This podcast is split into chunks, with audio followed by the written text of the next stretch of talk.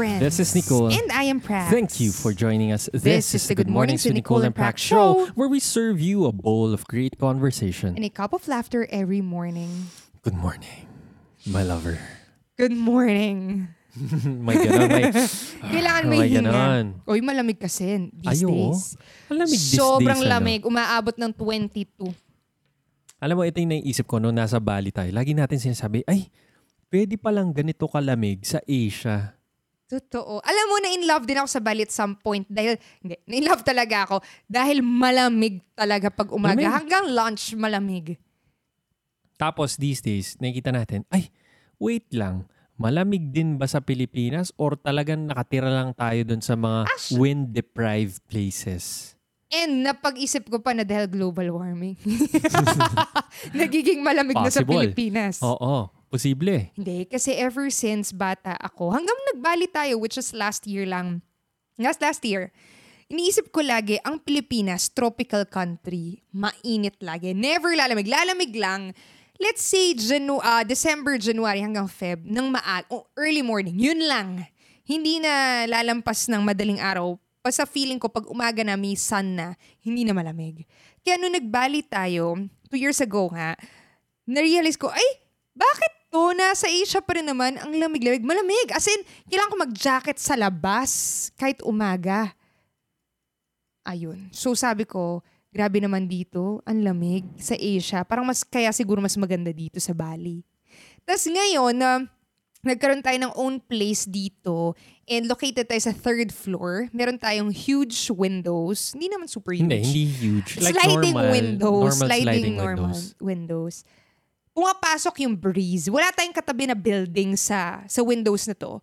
So yung breeze pumapasok talaga sa atin.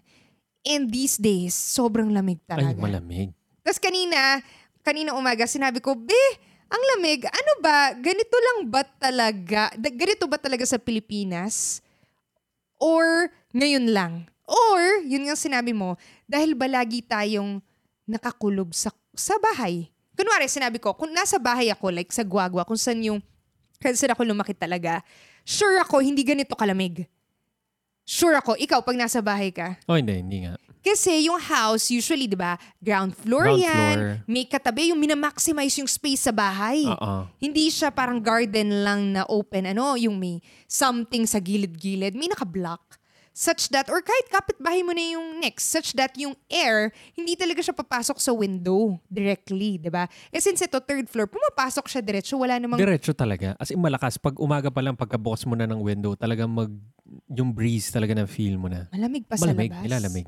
So, ayun, pag nasa bahay, laging may nakaharang kaya hindi mo na-experience na ganyan. So, parang mainit lagi, kulob. Gusto mo naka-aircon or nakatutok yung electric fan sa'yo. Tama. Ayun ang ating realization. Kaya sabi ko nga, pag magkakabahay ako, gusto ko naka-elevate. Sa cliff, sabi mo. Ba't tinatawanan mo yung Sa dream cliff. ko? Sa Gusto mountain. ko sa, oo, yung medyo mountain or cliff siya or valley. Pero kung ang afford lang natin is sa patag, papatambak ko yun para magkasarili kong val, eh, cliff. You're funny. Hindi, maganda lang kasi naka-elevate. Iba, iba. Tipid sa kuryente.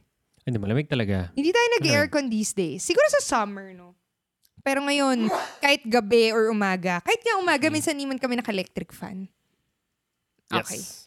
Ayun lang yung ating, ano ba to, fascination about our realization after 30 years that yes, malamig sa Pilipinas. Hindi These siya yung days. typical na sobrang init na tagak Parang Baguio, lamig nga eh. To a point. Malamig. Kaninang umaga, naka-jacket ako. Oo. Hindi mo na ako naka-electric fan. Ako habang nagme-meditate, naka, ano ko, kumot. Alam mo yung pag medyo, yung picture sa movie, pag matatanda, nasa rocking chair sila, tapos may Kumot, kumot sa, sa paa. binti. Yun yung itsura niya kanina. Nakakumot siya. Malamig talaga. Hindi ako, maka, hindi ako makameditate kasi natatai ako pag nilalamig ako. Eh. Yun yung pakiramdam talaga. Kaya kailangan mo magkumot. Natatay din kayo pag nami-meditate, ay nilalamig. Actually, Oo. pwede, no? Oo. O sige. Okay. So today is a Sunday and just before that, we would like to invite our dear listeners, yes, you. Thank you so much for listening. So sa ating podcast, if you're a long-time listener, salamat, salamat. And alam namin, ako long time listener ka na, I'm sure may favorite podcast episode ka na. At with that, we would like to invite you, ask for your support and help to uh, share your favorite episode to one friend. One friend that you think would be able to benefit from listening to that episode. So, kung yun man ay creative writing, yan. Kung may kilala kang friend na gustong magsulat na napakatagal na pero hindi pa nagsistart magsulat. Like, mag-start ng blog or magsulat sa Wattpad.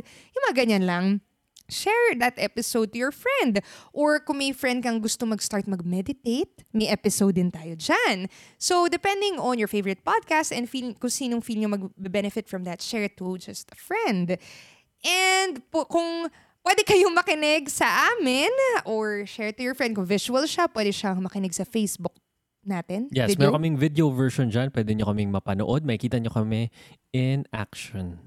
And if ang mga friends nyo naman are busy na walang time manood, pwede rin silang makinig ng podcast using their favorite podcast apps like yung Apple Podcast, yung Google um, Play. ko alam, Play or something. Di ako on Android user. Yes, Spotify. Oh, Spotify. Yan, isang malaking, very accessible na sa atin. Or yung favorite na podcast app ko, Overcast. Yes, pwede yan pakinggan ang podcast anytime, anywhere, while driving, taking a bath, taking a poop, doing chores. Yun yung topic natin kahapon. Pag Yes. nagluluto ka, naglalaba, nagwawalis, mapapakinggan nyo kami on the background. Okay?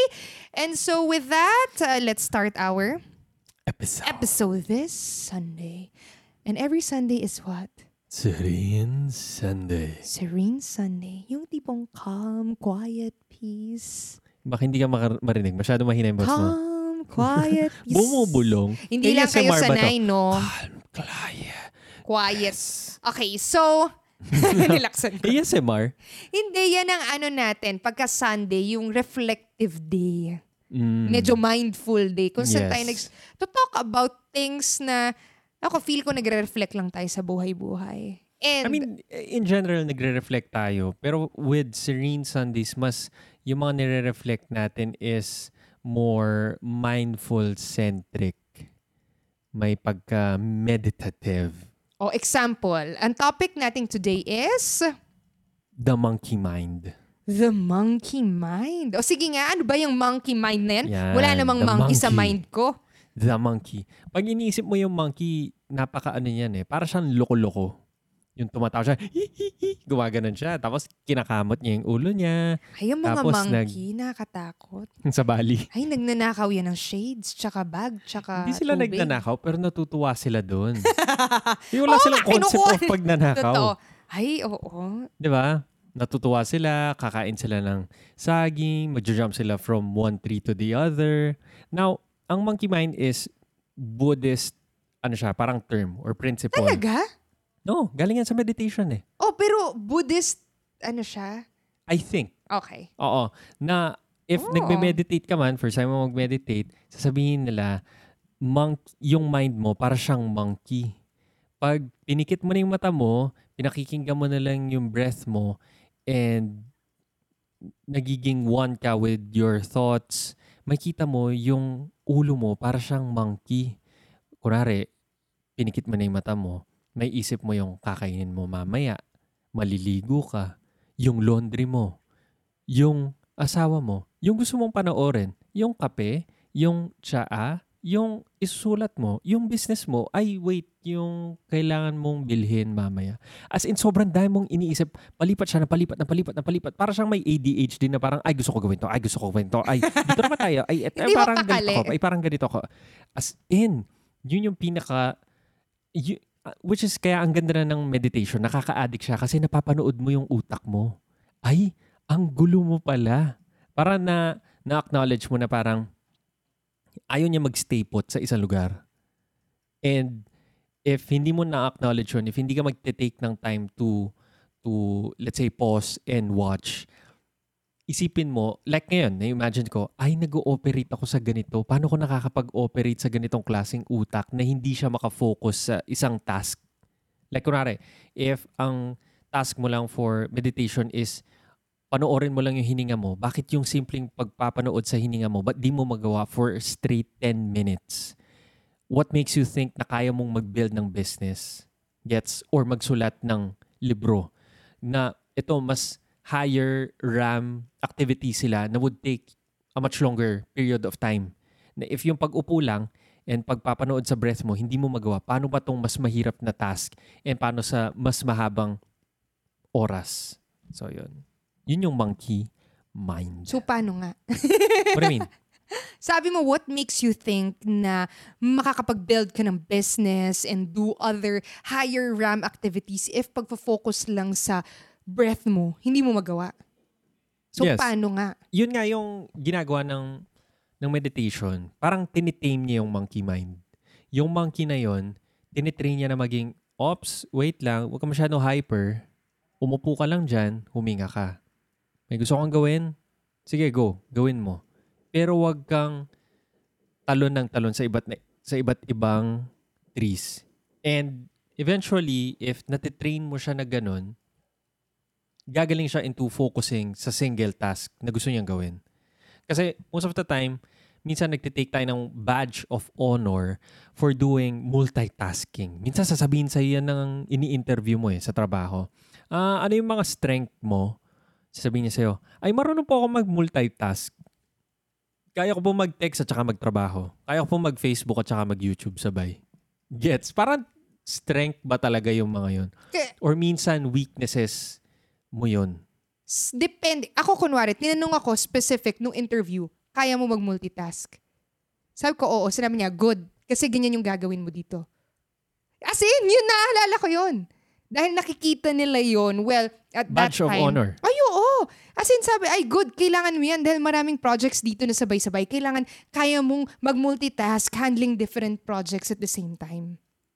So, yun lang yung, sorry, Oh, going back. Ah, sabi nga nila sa isang book na it's either kay some it's either minimalism book to na Goodbye Things or book ni Cal Newport sa Deep Work siguro or sa So Good They Can't Ignore You. Ang sinabi niya, ano ang pinaka-productive na bagay na alam mo? Ikaw, palagay mo, ano yung, let's say, pinaka-productive sa buong mundo na na bagay or hayop man or ta- tao ba siya? Ano siya? ano, productive. Oo, pinaka-productive. Palagay mo lang. Isang Hayop hula siya? lang. Hindi, pwede siyang hayop, pwede siyang item, I pwede siyang ano, know. object. What? Pwede mo sabihin, tao. Machine. O, sige, anong machine? Ah, yung ano, yung ginagamit sa assembly line. O, sige, so parang factory. Mm. Tama. Um, kung, ang sabi niya, ang pinaka-productive na machine or hayop or kung ano man, let's say, pwede mo sabihin, tao. Pero sabihin niya, hindi. Ang pinaka-productive na machine is computer. Gets? So kung titignan mo, ang buhay natin ngayon is controlled na by computer or pinapabilis niya yung buhay natin. Let's say, kung sabihin natin na pinaka-productive yung computer, sabihin mo ba na nagmumultitask yung computer? What do you think? Oo. Di ba? Isipin mo, How oh, I see it. Dahil kaya oh, kaya niya mag, mag, ah, open ng, iba-ibang program. Windows, Kunwari, oh. nag- nag-export ka di, ng episode natin. Mm-mm. So, gumagana yung mo- RAM. oo, At the pwede mo same time, yun. pwede kang mag-search ng net. Yes. Tama. Okay, go. Oh. Ngayon, pero sabi niya, alam mo ba ang code ng isang computer, nagbabasa lang siya. Lahat ng computer, lahat ng klaseng, kahit na ano man yan, ah, kahit na anong processor yan, kahit na sobrang bilis na niya and stuff, sabi niya, lagi lang siyang nagbabasa ng isang line of code. Never sa history ng computer ang magbabasa siya ng dalawang line of code sa isang moment. Ngayon, sinasabi niya, bumibilis siyang magbasa ng maraming line of code pero never siya magbabasa ng dalawa at the same time. So isipin mo yan, ang, ang pinaka-productive na machine sa buong mundo is magbabasa ng isang line lang. Never siya magbabasa ng dalawa. So what makes you think na kaya mong gawin na dalawa at the same time? Kasi ang sinasabi niya lang, if gumagawa ka ng dalawang stuff at the same time, may sacrifice ka na ibibigay. Hindi mo mabibigay yung 100% mo doon. And every time, nag-iisip ka ng dalawa, let's say sabihin ko sa'yo, mag-Facebook ka while nagsusulat ka ng libro. Tama? Pwede. Kaya mong gawin yon. Possible naman. Nag, nag-ano ako dito, tapos nagsusulat ako ng journal ko or nagpe-pages ako. Hati ako. Like 50% is going to Facebook, 50% is going to writing. Kaya nga may tinatawag na ano, 'di ba, transition cost. Dun sa book na deep work, hindi ko alam kung yung term niya, pero ang sinasabi lang niya na yung deep work kasi, pinipertain niya sa blocks of time doing one task at a certain time. Pagka, kung kaya mo nga yung life mo, pwede mo siyang gawing series of deep work. Parang sinasabi niya yung author ng book na The Original, si Adam, Adam Grant.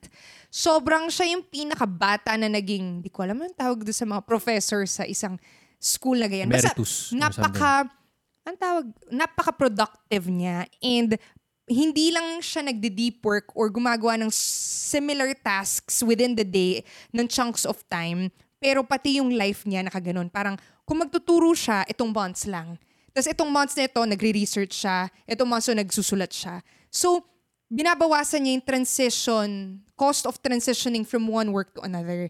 Kasi kunwari, sinabi mo nga, nagfe-Facebook ka and nagjo-journal. Imposible na sabay na sabay, nag, may message ka dito, nagsusulat. Yung utak mo parang, kaya ba yun? Sabay yun? Parang weird. Nag-iisip ka ng sulat mo, nagfe-Facebook ka. Hindi niya mako-comprehend, di ba? And, pero pwede na parang, o multitask. Facebook and then sulat. Pero within that transition is may, yung mind mo, nag-shift siya to another task. So may cost doon. So anyway, yun lang. Agree ako. Kaya same with the computer na one at a time. Kaya nga di ba sabi, um, no two things can occupy as the same space at the same time. Yun yung concept ng matter, di ba? Well, yun physically, pero even sa may activities tayo, niniwala ka na hindi talaga siya, imposible siya mangyari. Meron at merong cost. So, kung sa matter man yan, kailangan mo i-disperse yun ako upo sa isang upuan if gusto mo umupo doon. Or umupo ka sa taas niya. Gu- gusto ko i-connect to pabalik dun sa ini-interview ka. Yung sinabi sa'yo na, ah, sa trabaho namin, ah, kailangan dalawang task ang magagawa mo.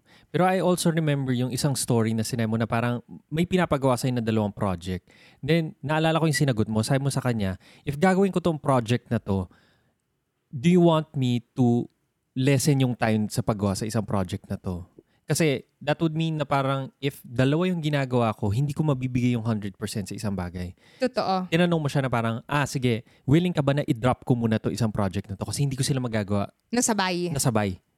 Tama? And feeling ko, ganun din naman yung feeling ko. Like ngayon, marami rin akong hinahawakan na projects na feeling ko may mag-give way sa ibang mga projects. Like kunwari ngayon, um, hindi ko na sabihin lahat, pero may nagtitake up ng time sa akin, let's say 80% of my time. Let's say sa dito sa work ko, which is itong place na to, inaayos ko. Anong place na to? Hindi. Itong condo. Itong, So nakatira kasi kami sa isang building Yes. and siya yung uh, nagmamanage. Oh, Oo. yun. So, ako yung nagpapaayos, naglalakad ng mga papel niya and stuff. Kasama ko yung brother ko. Pero at the same time, meron kaming ibang business na kailangan lakarin. And since nagpuput ka ng time and effort dito, alam mo na sinasacrifice mo yung time for another business. Tama? Hindi mo rin maibibigay yung same na yun unless ma-outsource mo yung work na to or magbabayad ka for it. ba? So, yun. Correct. So, going back, I think isang, uh, ano ba to, challenge. Hindi lang naman sa atin, pero to our listeners din na parang marami tayong gustong magawa. Gawin. Marami tayong gustong gawin. As in, marami lang tayong projects. Kunwari, Human nature siguro yung pagkakaroon ng monkey mind. Yung marami tayong gustong gawin. I think so. Kasi No? lahat tayo, I'm sure, na-experience yon. Even naman feel ko yung mga seasoned meditators, I mean, kaya, pero meron at meron na thoughts na papasok. Kunwari ako, actually, nag-take ako ng meditation course in, in that span of like 10 days, 10 days yun na silent meditation, parang feel ko, ay, kaya ko na. Tapos nung bumalik ako, parang after a few months, okay ako. And then babalik sa, ay, ang gulo na naman niya. Na parang, wait, ba't ang gulo niya? Hindi ba dapat okay na siya? Kasi nag-medit, na-train ko na siya na ganun. So feel ko may human nature nga tayo na parang magkaroon ng monkey mind. And going back sa mga desires natin, like doing a lot of projects, may ganun din tayo. So, I think a question is, how do we handle that? How do we maintain, I mean, knowing na yun yung ano, nature natin or part yun na may gusto tayo, paano ba natin siya ili-live with? Kasi babalik ako dun sa meditation eh. Kahit na gusto nating mawala yung thoughts, imposible. Kaya ang sinasabi, hindi mo naman Hindi, goal hindi mo na naman goal na alisin hindi mo, mo yung goal thoughts. na alisin yung thoughts, pero ano yung goal? Ang goal is to achieve clarity amidst amidst chaos. Oo. And how do you do that? By accepting na may thoughts. By embracing na may thoughts. Chaos. Oh. Chaos. Pero in that in that uh, context, like meditation, yung chaos is thoughts. Correct? Kasi usual thoughts yun, sensations of discomfort. So, kunwari sa meditation yun, i-accept mo na part ang thoughts, discomfort sa pagme-meditate. Pero ino-observe mo sila and pumipili ka. Anong pinipili mo amidst that th- chaos of thoughts and discomfort? Na magstay doon at mag-meditate. Pumili ka lang ng isa, which is that. And after 10 minutes of meditation or 20 minutes, nagawa mo na siya amidst chaos. So I think it it go going back dun sa mga ginagawa nating mga project. Ito nga eh, parang dati, meron akong project sa work ko sa Cambodia. Parang i-revamp namin yung team. Magkakaroon kami ng new strategy.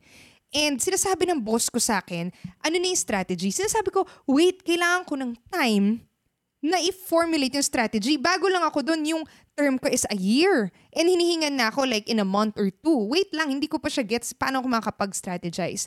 Tapos kinausap ako, sabi niya, I recognize that you need time to perfect the plan or to figure out the strategy but also know na gumagana maraming tao na nag I mean the world goes on hindi titigil lahat ng tao para hintayin ako para magka-strategy kahit wala kang strategy nangyayari to may chaos gets so parang going back dun sa uh, monkey mind agree na gusto natin siyang, gusto nating magawa yung 1 to 10. Gusto nating maging perfect lahat. Pero alam din natin na every day is a chance to make that 1 to 10 happen. And every day is a day passing na habang nagmamonkey mind tayo and wala tayong zinozone in na isa dyan, kahit for an hour, two hours lang, tayong talo dun. Gets mo ba siya? Tama naman. So ngayon, kinoconnect ko siya pabalik. Let's say, um, sa personal life na natin. Marami tayong mga gustong projects na pursue. And paano natin mababattle yung monkey mind? Yan ang naisip ko is isang book. Ang title niya is The One Thing. Like, lagi ko tong sinusulat sa sa journal ko every day na parang if alam ko na mamamatay ako and aware na ako na mamamatay na ako, ano yung mga values na gusto kong ah, i-uphold And lagi kong sinusulat is mag-focus ka lang sa isang bagay. Lagi. Sinusulat ko yun lagi. I mean, even though alam ko na hindi ko siya as ina-uphold as gusto ko, napaka-aspirational niya sa akin na, wait, one thing lang. Isang bagay lang. Like, alam ko, gusto mong gawin lahat to. Hindi ko naman sinasabi na wag mong gawin. Ang sinasabi ko lang, wag ngayon. Tama?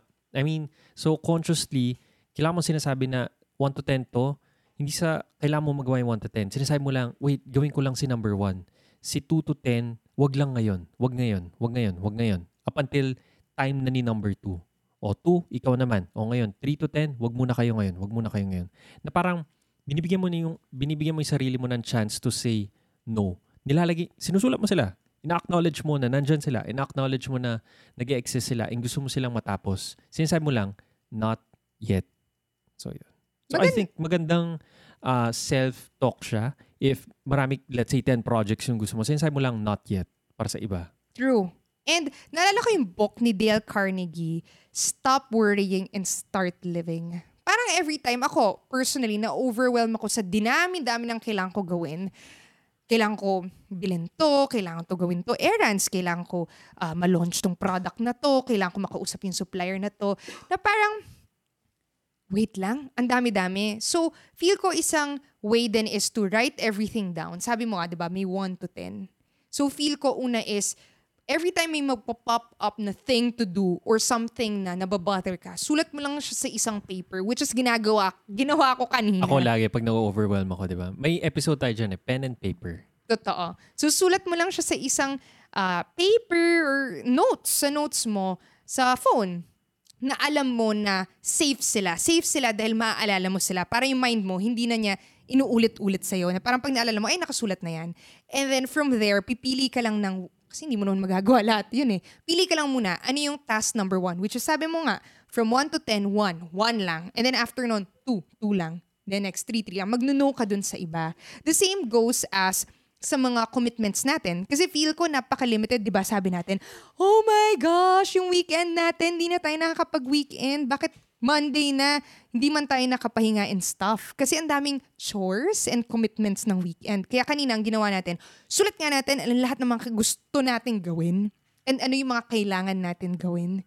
And then from there, though hindi pa natin natatapos, at least sinulat na natin lahat, taken cared of na sila, walang makakalimutan. Ngayon, time na i-plot sila sa two days na weekend. And ano yung mga i-yes natin and no. Kasi I'm sure may kailangan matanggal doon. May mag-giveaway.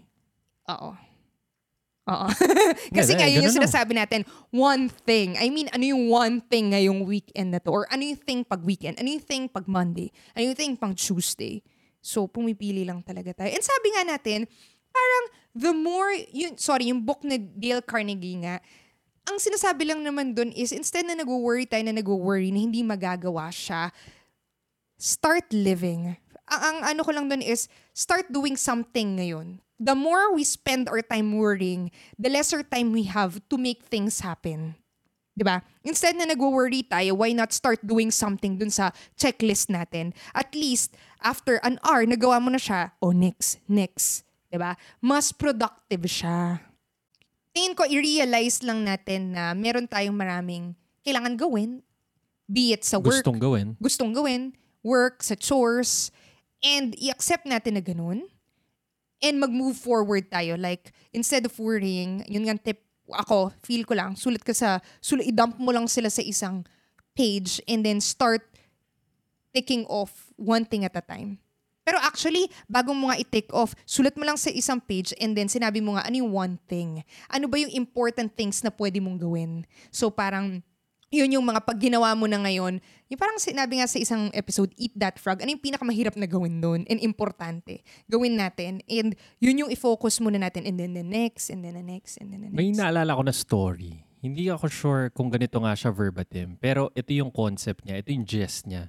Parang tinanong si Warren Buffett kung ano yung secret in life. So parang sinabi niya, or parang paano ko mahanap yung passion ko? Paano mahanap yung life's work ko? Tapos sabi niya, sige, list down mo lahat ng mga gusto mong gawin. Sige, kahit ilan yan, sandaan yan, 30 yan, 50, sige, sulat mo lahat yan. O nasulat mo na, o yan, siguro pwedeng exercise din to sa inyo. I-post nyo to, sulat nyo rin lahat ng mga gusto nyong gawin, di ba? Then, balikan nyo itong episode na to. Dahil sasabihin ko na yung sagot. So, ang sagot, sabi niya, o yan, nasulat mo na. Ngayon, nasulat mo na lahat yan, pumili ka ng top 5 na talagang, ah, ito talagang gustong gusto ko to. Kumbaga ngayon, irarank na natin sila. O, rank 1. Kung pipili ako na sa rank 2, rank 3, rank 4, rank 5. Up until 30. Then sabi niya, ito ang secret ng life, sabi niya. Sa buhay, meron ka lang limang ticket. Sabi niya. And itong ticket na to is yung ticket mo to success or finding your passion in life. And itong limang ticket na to should be allocated dito sa limang top na gusto mong gawin. Now, ang secret is hindi yung pagpili ng lima. Pero ang secret is yung pagdidispose mo sa mga bagay na hindi kasama sa lima. Yun yung sinasabi niya, actively sasabihin mo, sorry, hindi ka part ng top 5, hindi na kita iisipin. Pasensya ka na. So yun ang secret in life. Hindi yung top 5. Ang secret is sinasabi mo actively, no, hindi kayo part. Hindi kayo parte ng success ko. Pwede ko kayong gawin. Let's say as a hobby, as a weekend, try ko lang, ganyan. Pero if mag-allocate ako ng 80% ng oras ko is dun sa top 5 lang na yun.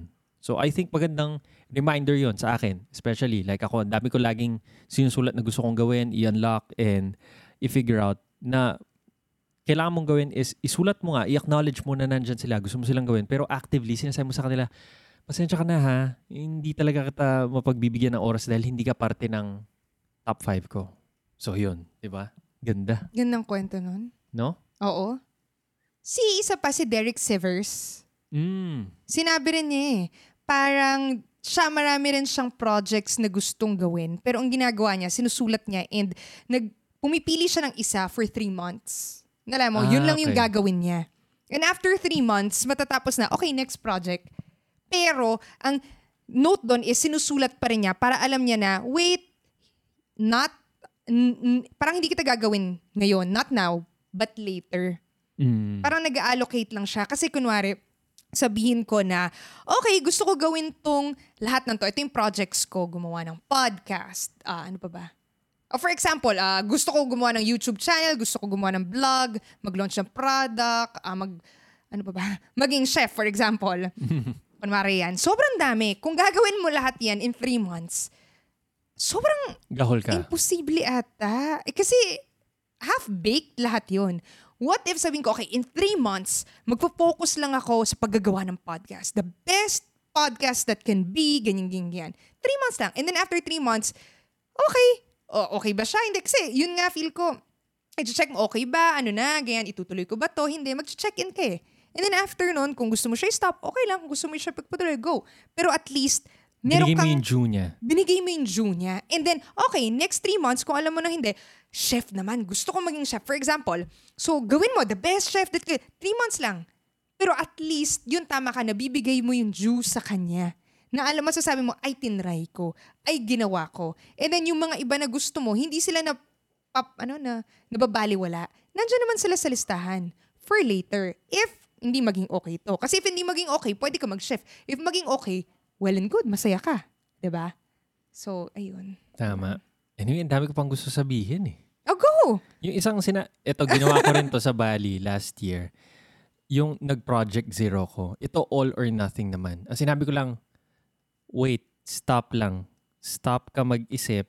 Alisin mo na lang to. Parang wipe clean. Alam mo dati, yung pag nasira yung computer mo na virus, sasabihin mo, ay pa ano naman, pa, ano yung word? Pa reformat. Yun yung tawag doon. Pa-reformat naman ng computer ko. Ah, so yun. Tapos ibibigay mo sa isang computer technician, ibabalik niya sa'yo. Parang fresh yung laptop mo. Wala siyang laman, wala siyang ano. Tapos parang ang gaan, ang gaan-gaan ng pakiramdam. Kasi blank ulit yung canvas. Lalagyan mo ulit siya ng mga tamang stuff. Kasi sobrang out of hand na yung laptop mo. Sobrang gulo na niya. Hindi mo na siya maayos pa isa-isa. Yung alam mo, futile na yung titignan mo lahat ng mga folder na nilagay mo, ayusin mo yung A to, A to Z, ayusin mo yung ganito, kailangan ko pa ba to? Hindi na. Parang sobrang pagod ka na lang. O ito, bigay ko na lang sa'yo, i-zero mo na lang lahat to. No? So yun yung ginawa ko sa Bali pagdating ko. Parang iniisip ko, sobrang dami kong gustong gawin na sobrang out of hand na siya. Sinabi ko na lang, ay, pagod na lang ako, zero na lang pa-reformat ng buhay ko. Parang ganun. wala na akong goal, wala akong gustong gawin, wala akong kailangan gawin, wala akong pake sa kahit na ano. Starting from scratch, zero, zero projects, zero backlogs, zero lahat. So isang method din yon Na ngayon, free from all the distractions, free from goals, free from, um, let's say, mga gusto mong gawin and stuff, devoid of everything, magsa-start ka from scratch. And slowly, ibibuild mo yung time mo na yon or yung headspace mo with the stuff na, ah, carefully, pipiliin ko, ah, ito yung gagawin ko. Paisa-isa lang. Kasi ngayon, nakikita mo na yung value ng space na yon na hindi mo siya basta-basta pupunuin dahil lang wala siya laman. Gusto mo na careful, pinipili mo siya. Maganda rin yun na reminder. Kasi ngayon, babalik ako dun sa una mong sinabi na marami kang gusto mong gawin and feel mo wala kang oras. Lagi. Which is the same kung saan ka nag-start nung nag-Bali. So is it a reminder na mag-project zero ulit? Question siya. Totoo. Kasi yun yung nagiging context para nagiging challenge right now, correct? Yun yung sinasabi mo rin, di ba, kanina. And maganda na nag-work yung Project Zero dati and then pwede natin siya i-apply ngayon. I'm not sure. Anong tingin mo? Tama, tama. Diba? Totoo naman. Kasi nag-work siya. And I think, reminder lang din sa atin na not because nagawa mo yung paglilinis once, hindi mo na kailangan maglinis. S- 'Di ba?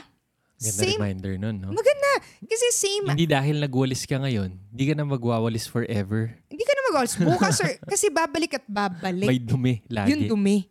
'Di ba? Hindi ibig sabihin na nag-meditate ako ngayon, hindi na ako mag-meditate bukas. Kasi babalik, may thoughts at may thoughts ka, may monkey mind, nandyan siya lagi lagi. siya. Lagi siyang gusto mo ipaglaro. Gusto niya makipaglaro lagi. Oh, same as sa pagde-declutter, di ba sinabi natin? Not because nagde-declutter tayo once, hindi tayo magde-declutter ulit. kasi Nag-declutter tayo nung New Year. Tapos ngayon parang gusto mo na naman ulit mag-declutter. Oo. So, ayan. So, apart dun sa mga share nating tips, even for ourselves, reminder na Kasi yun yung mga gumana, di ba? How do you handle kung sobrang dami na up until sa kung gusto mo mag-reformat talaga and ano yung maintaining which is to check in regularly. Ano yung mga bagay na i-yes and more importantly, ino-no Ay, oo. natin, yes. no? No. yes, no. Oh, parang parang nagba-bounce siya eh. Nagsisprint ka from one point to the other eh. Equally important yung pagsasay ng no and equally important din na actively sinasabi mo, yes, ikaw lang. Sa mga tamang bagay. 'Di ba? O yun. Okay. Ay, what a good reminder. din ba na experience ng iba? Ng mga listeners I think- natin?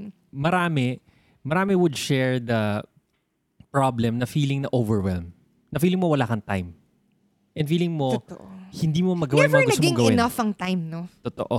Pero ang sabi nga, you just have to choose to make time. Sabi nga nila, life is not short. You just waste So, much, of it. by Seneca. Ang gandang Ganda nun, reminder, no? no? Ang ganda nun. Sinasabi niya, hindi short ang buhay. Sinasayang mo lang yung oras mo. We need to do an audit. Dapat may ganun din, no? Pa-audit naman ng oras ko, oh. Pa- di ba sinasabi ko na rin, manage mo na lang yung buhay ko. Ikaw Oo na nga. magsabi kung anong gagawin ko. Tsaka Parang ano. ako, hindi ko naman alam anong gusto mong gawin. Hindi, parang minsan, sa sobrang, sobrang overwhelm mo, gusto mo, sige na, ikaw na lang mag-isip. Parang ganun. Totoo. Gusto mo, ibang tao na lang mag-isip or mag-ayos ng schedule mo. ang gandang challenge din niya. The more we talk about it, the more na gusto ko siyang wait. I'm sure merong hack dito. May way. May system. Kasi medyo into systems and routine tayo, di ba? So, the more we talk about it, the more na parang, wait, I'm sure kaya to. Or is Yes. it a matter of, sabi nga natin, just focus on the task at hand. Yun book nga, st- ano, stop worrying and start living. Just do it. Ito yung tagline ko eh, one day at a time, one step at a time. Ano lang yung magagawa mo ngayon? Ano yung kailangan mo gawin ngayon? Yun lang gawin mo. I think yun yung reminder ko for myself. Yes, that's a nice way to end this episode of Yes. Serene Sunday. Okay. Thank you so much guys for listening this beautiful Sunday morning. Yes. See you again on the next episode. Wow. Bye.